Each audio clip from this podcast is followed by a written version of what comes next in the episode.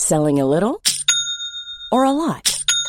Shopify helps you do your thing however you cha-ching. Shopify is the global commerce platform that helps you sell at every stage of your business. From the launch your online shop stage to the first real life store stage, all the way to the did we just hit a million orders stage. Shopify is there to help you grow. Shopify helps you turn browsers into buyers with the internet's best converting checkout. 36% better on average compared to other leading commerce platforms because businesses that grow grow with Shopify. Get a $1 per month trial period at shopify.com/work. shopify.com/work. When it comes to your finances, you think you've done it all. You've saved, you've researched, and you've invested all that you can. Now it's time to take those investments to the next level by using the brand behind every great investor, Yahoo Finance. As America's number one finance destination, Yahoo Finance has everything you need whether you're a seasoned trader or just dipping your toes into the market.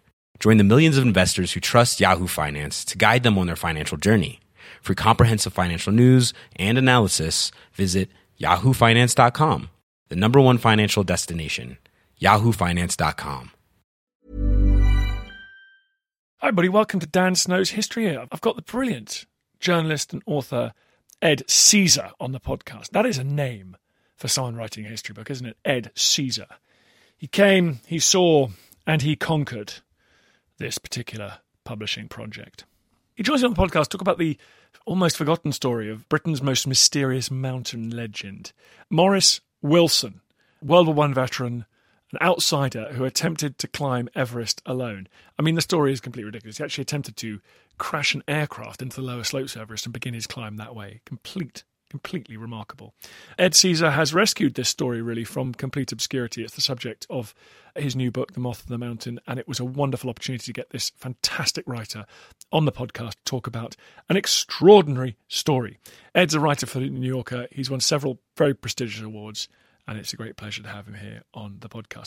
If you want to watch documentaries to go along with your audio pleasure, you can do so. We've just released the documentary In Search of My Father, which is a beautiful story of a man now in his 80th year whose father was killed eight months before he was born. I take him to a museum in the Midlands of England and unite him with a, with an aircraft in which his father may have flown. It's very very special. That's all available at History Hit TV. We've also got a documentary on the centenary of the burial of the unknown soldier in Westminster Abbey. The unknown soldier was buried this week 100 years ago. So lots going on in History Hit TV. Please go and check it out. If you use the code POD1, POD1, you get a month for free and then your second month for just one pound, euro, or dollar. So if you're listening in England or you are in parts of the US, other parts of Europe where you are locked down, you can drink your fill of all the wonderful history documentaries on History Hit TV. In the meantime, everybody, here is Ed Caesar. Enjoy.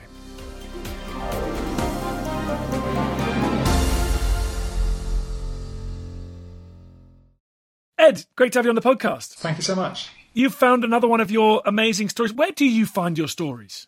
I find my stories in a variety of places, but I still believe in reading the newspaper every day. There is a brilliant serendipity about the way that newspapers are organised. They're very good technology. So like, I come across stuff that I wouldn't know about otherwise. I'll be reading about something else. A spark will fly off this wheel, and you will then find yourself thinking more about that little detail than you do about the story you've been reading. So that's broadly speaking how things go for me.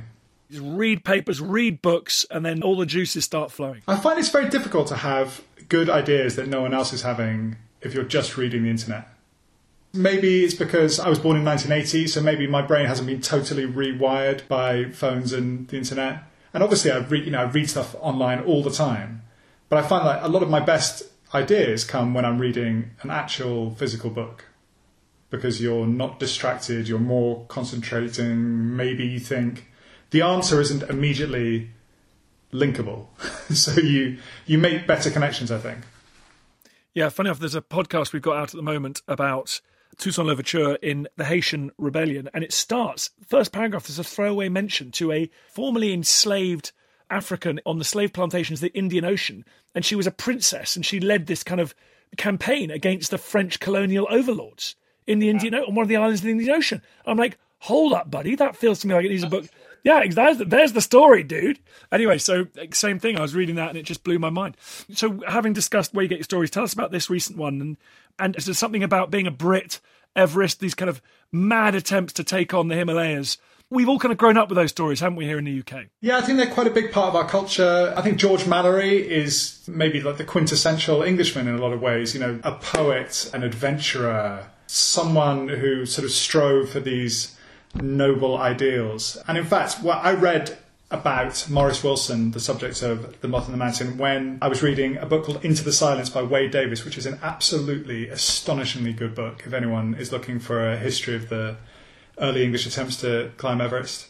And he mentions Wilson in passing as another one of these war veterans who tried his hand at climbing Everest. And that's when I first heard about it. But that would have been in 2011 when I first read about that. And so the story has lingered in my mind for a long time before I started actually doing the proper research. The thing that comes back to me about Wilson is that he's not actually a type. So most of the people who tried to climb Everest in the 20s were Oxford or Cambridge, generally Eton, you know, Balliol, you know, that kind of direction. That was the highly born or the highly educated. And that was the type of person who was in the Royal Geographical Society or the Alpine Club. And Maurice Wilson is the son of a mill owner from Bradford. So he's aspirant middle class. He was a temporary gentleman in the First World War, which meant that he, he entered as a soldier and then was given a commission when so many subalterns were killed on the front line in the first couple of years that they needed to swell the ranks of second lieutenants and became a temporary gentleman. That's roughly where he sits class wise. He's coming from a very different spot, and the British authorities did not want him to undertake this journey. And he thinks that a lot of it is to do with class.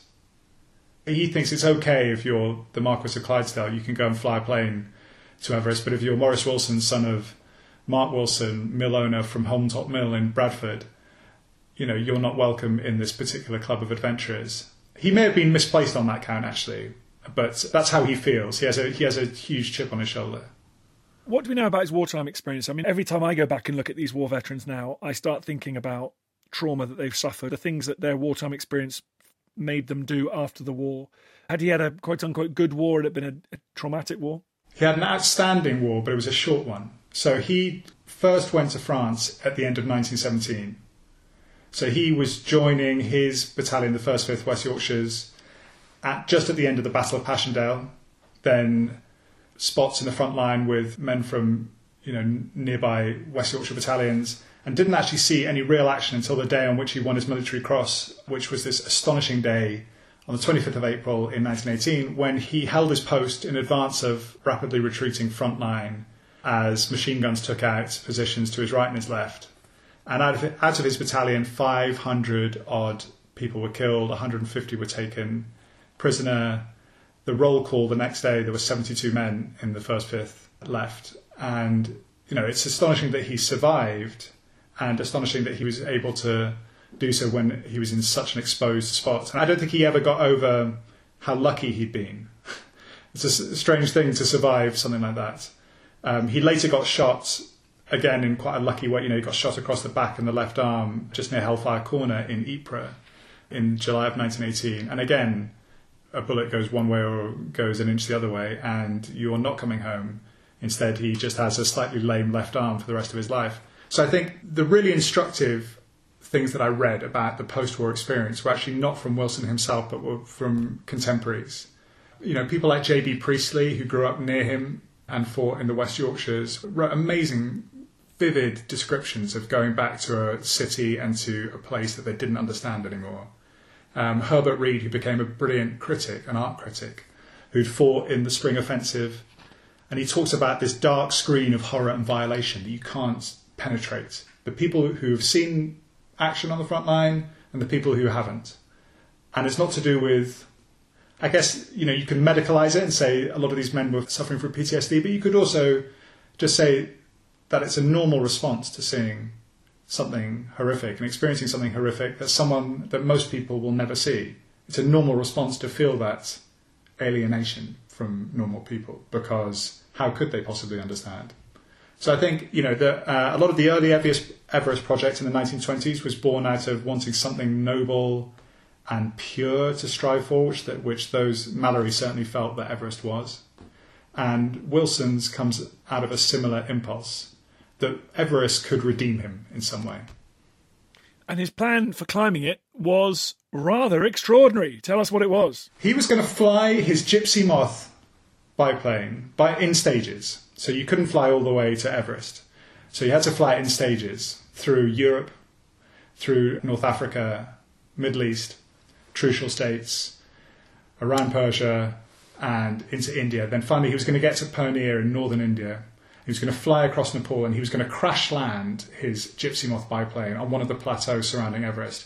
At which point, he was going to get out of his biplane and then walk to the top of the mountain. He was he had all his climbing equipment, his Whymper tents, his oxygen, his windproof clothing. So he was going to climb alone for the final part. It's an, extra- it's an extraordinary idea, and he does actually get a huge part of the journey done. He he flies five thousand miles as a very inexpert and new flyer. I mean, he's got about you know forty hours of experience in an aeroplane at this point. You know, he doubles it in the first week that he's on his journey.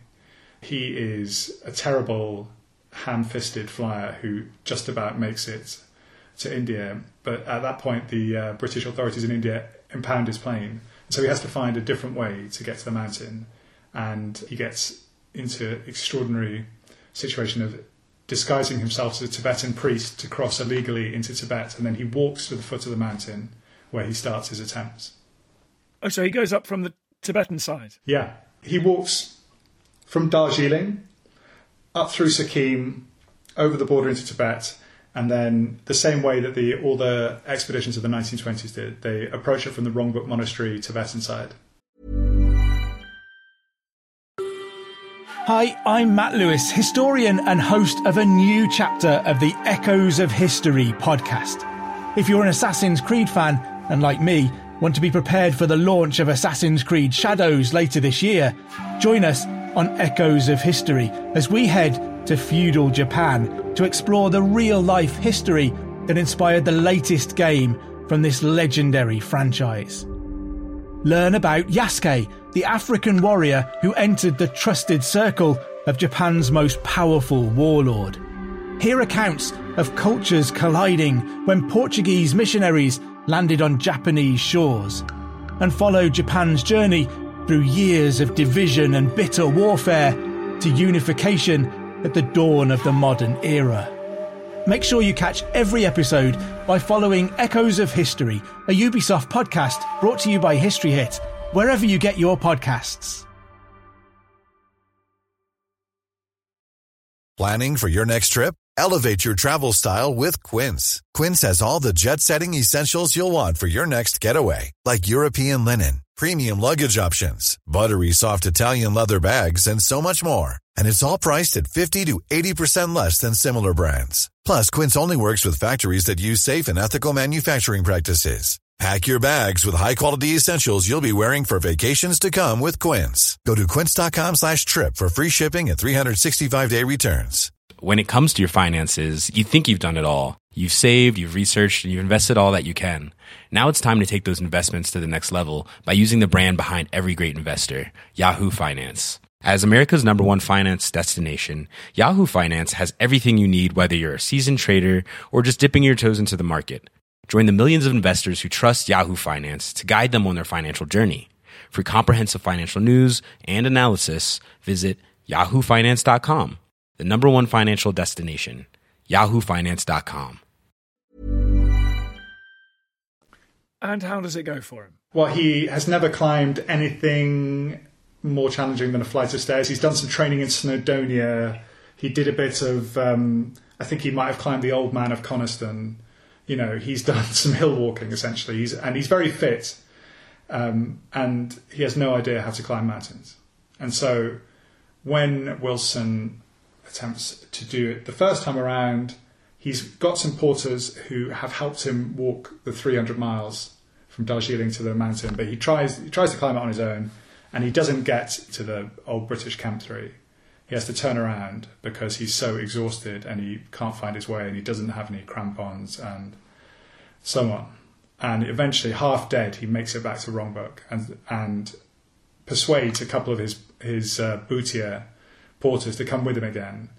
And this time he makes it to the North Col without giving too much away, he does not back down from the challenge that he is unfit to meet at the North Col. So it's the first piece of climbing that's really technical uh, on Everest from the north side, and he has no way to do it.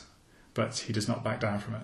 And before him, had people made it to the North Col? So before him, Mallory and Irvine, some people think they actually made it to the summit of Everest. So above the North Col, that's the old Camp 4, and then they made two more high camps, the old British expeditions on the mountain. 1924, Irvine and Mallory were seen having a go for the very top. And there's this disputed sighting by Noel Odell. Did they make it over the second step or not? And the feeling is that if they made it over the second step, then they might have made it to Everest. In any event, Mallory and Irvine did not survive. They died either on the way up or on the way down. Most likely they didn't get to the summit, but the jury's out. But they got very, very high. And in fact, even the year before, there had been an expedition in 1933, the year before Wilson tried, in which Frank Smythe got within touching distance of the summit before becoming so delirious he tried to share his biscuits with an imaginary companion and then just about making it down. So the British teams had got really, really close. And it's kind of astonishing to think of how close they got, or maybe actually did it in the 20s that it took until 1953 for it actually to be climbed. Why do you think we find these stories of Everest so fascinating? Is it part of our imperial nostalgia? Like, what is it that we learn by looking at these expeditions? There's an obvious narrative to a mountain. You know, you either make it to, make it to the top or you don't, and that is, you know, we sublimate a lot of other challenges into those experiences. You know, mountaineering was a very new idea in the 1920s and 30s. You know, it only really existed as a sport since about 1860 when people started trying to bag peaks in the Alps, Grindelwald and all those places. It really hadn't existed for very long, and this idea was that you just had to conquer. You know, the idea was you bagged these peaks, and the, eventually there's only you know one or two left, and the big one is Everest. There was something about the British attempt on Everest. They felt that you know the world's greatest seafaring nation had been beaten to both poles by other nations and they, they viewed Everest as the third pole, and they felt that it was a matter of some kind of national pride that they not be beaten to the top of Everest. As a modern reader, I think the really interesting thing is how committed these people were to this quite abstract idea. I mean, the mountain does not care if you climb it or not. People have lived near Everest for hundreds and thousands of years and have never once thought to themselves, I must climb to the very top of that enormous mountain. This is a peculiarly British, and actually I would say a Victorian and Edwardian obsession that you know has become an accepted sport now. But it is quite a weird idea that in order to achieve something, you have to get to the very the very top of it. I also wonder if there was a spirit for about 150 years there where the world was there to be sort of tamed and conquered and you know, from the moment we started burning coal and draining and canalizing rivers, it just looked like this was one giant playground that we needed to sort of get on top of. And we're only now coming to terms with the fact that we may have destroyed a livable climate in doing that. But I, I wonder if climb, the Victorians climbing mountains was part of that drive to blast and curb and change the very earth beneath our feet. You know, there's this subjugation element of it I also think there, there is something that runs alongside this, which is about a more modern sense of the self, which is something that I dig into a little bit in the book because Shackleton is really interesting on this. You know, he talks about reaching the end of his incredible series of hardships when endurance that mission goes wrong, and he talks about reaching the naked soul of men. These expeditions were always couched in sort of geographical or exploratory terms. They always had a kind of scientific drive to them. But for the people who were doing them, that wasn't why Mallory wanted to climb Everest. He wanted to reach some deep and impenetrable part of his self. And I think this idea, you know, you see people now do triathlons or they want to, you know, swim across the channel or whatever it is. This, you know, it has taken the place of religion for a lot of people. These kind of huge challenges. And you see, I mean, now maybe more people do stuff that's like this than they've ever done stuff that's like that. Yeah, that's interesting, isn't it? And then stripping away the kind of facade of civility and fashion and all those other things because that's when I go when I do sailing or climbing you always people say what I love about it is you really you really get to know yourself on the mountain And it, presumably, if you were a peasant farmer in 14th century Staffordshire, you'd have got to know yourself every bloody day. Like you know, you didn't need an extra challenge. Whereas I suppose modernity, we're all we're we're all sort of lounging about in gentlemen's clubs or now in offices, and maybe we need to create things that uh, teach us about ourselves. I also think just generationally that that generation after the First World War had seen such horrific things, and here was a chance to do something that was very very hard, but had a felt like a purer goal. You know, you're not massacring another country's young men. You're, you know, you're trying to reach the top of this mountain, and the the language that they talked about it. You know, this, this is the sentinel in the sky. This really was. It, it, felt redemptive. I think, just particularly in the twenties and thirties. Fascinating stuff. We've got a, a, question here from Mark, who's one of the History Hit subscribers listening to this call. Do you spend a lot of time trying to work out exactly where people were when this happened? Is there enjoyment here in kind of forensically putting together the details of, of, of what happened, or is this a bigger book about mountaineering and about and about human endurance? No, I felt well. I felt that it was really important to get this story right. I mean, I feel like about every story I do, but Wilson's been written about before. Maurice Wilson's been written about before, and the more I dug into archives and found new original material, I realised that so much that had been written about him was wrong you know, the common story about where he fought in the war, wrong. Like there was no way he could have been where everyone said he was. His battalion was fighting somewhere else. You look in his unit diary, there he is. Okay, so that's all wrong. And in fact, it's much more dramatic when you know the true story.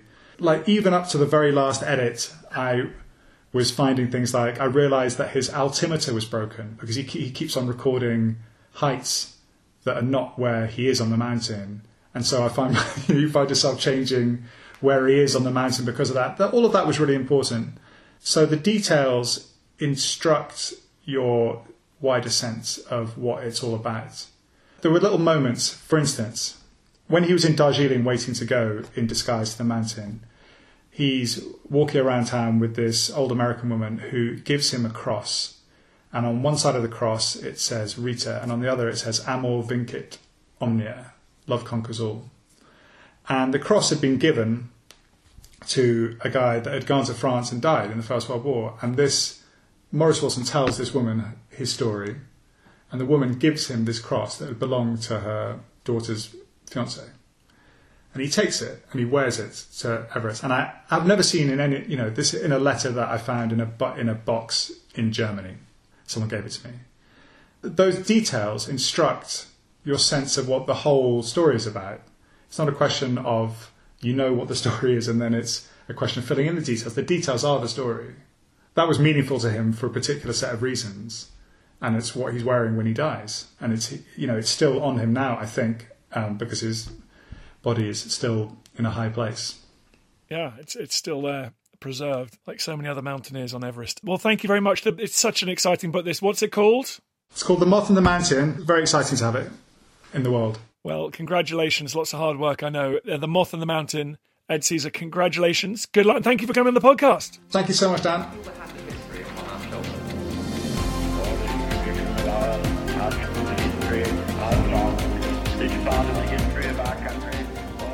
Hi, everyone. Thanks for reaching the end of this podcast.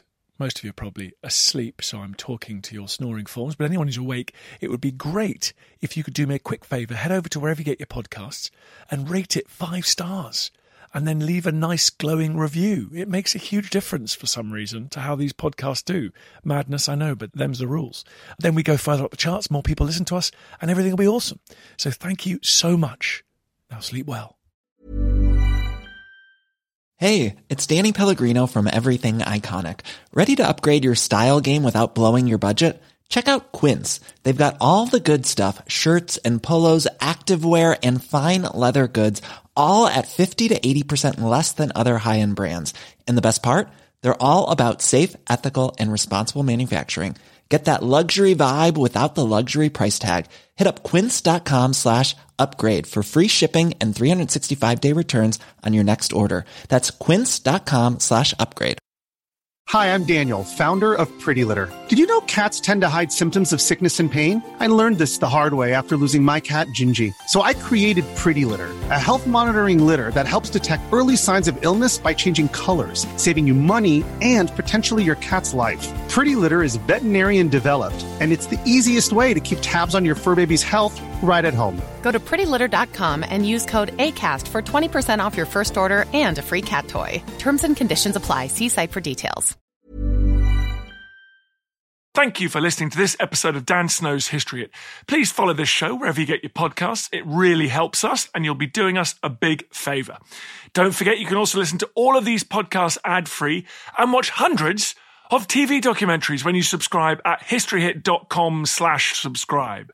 As a special gift, you can also get your first three months for just one pound a month when you use code Dan Snow at checkout.